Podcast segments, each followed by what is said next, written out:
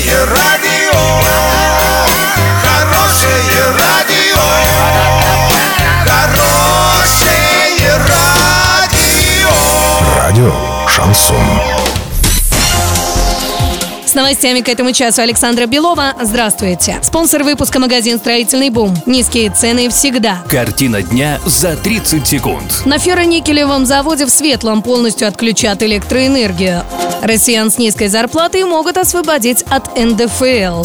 Подробнее обо всем. Подробнее обо всем. С 25 апреля на Светлинском ферроникелевом заводе полностью отключат электроэнергию. Перспективы возобновить производство практически отсутствуют. Об этом сообщает Федерация профсоюзов Оренбуржья. Работники предприятия не получают зарплату уже два месяца. По словам председателя правкома предприятия, заработную плату и все социальные выплаты по коллективному договору при увольнении по сокращению обещает выплатить до 30 апреля 2019 года. Также сообщается, что сотрудникам будет выплачена премия за выслугу лет за 2018 год.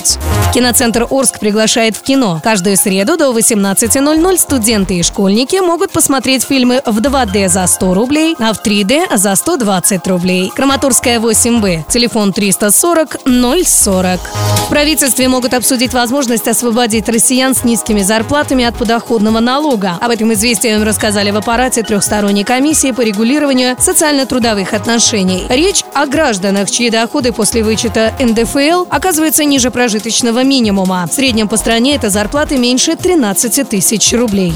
На сегодня и завтра доллар 64,25, евро 72,70. Сообщайте нам важные новости по телефону Ворске 30 30 56. Подробности, фото и видео отчеты на сайте урал56.ру для лиц старше 16 лет. Напомню, спонсор выпуска – магазин «Строительный бум». Александра Белова, радио «Шансон Ворске».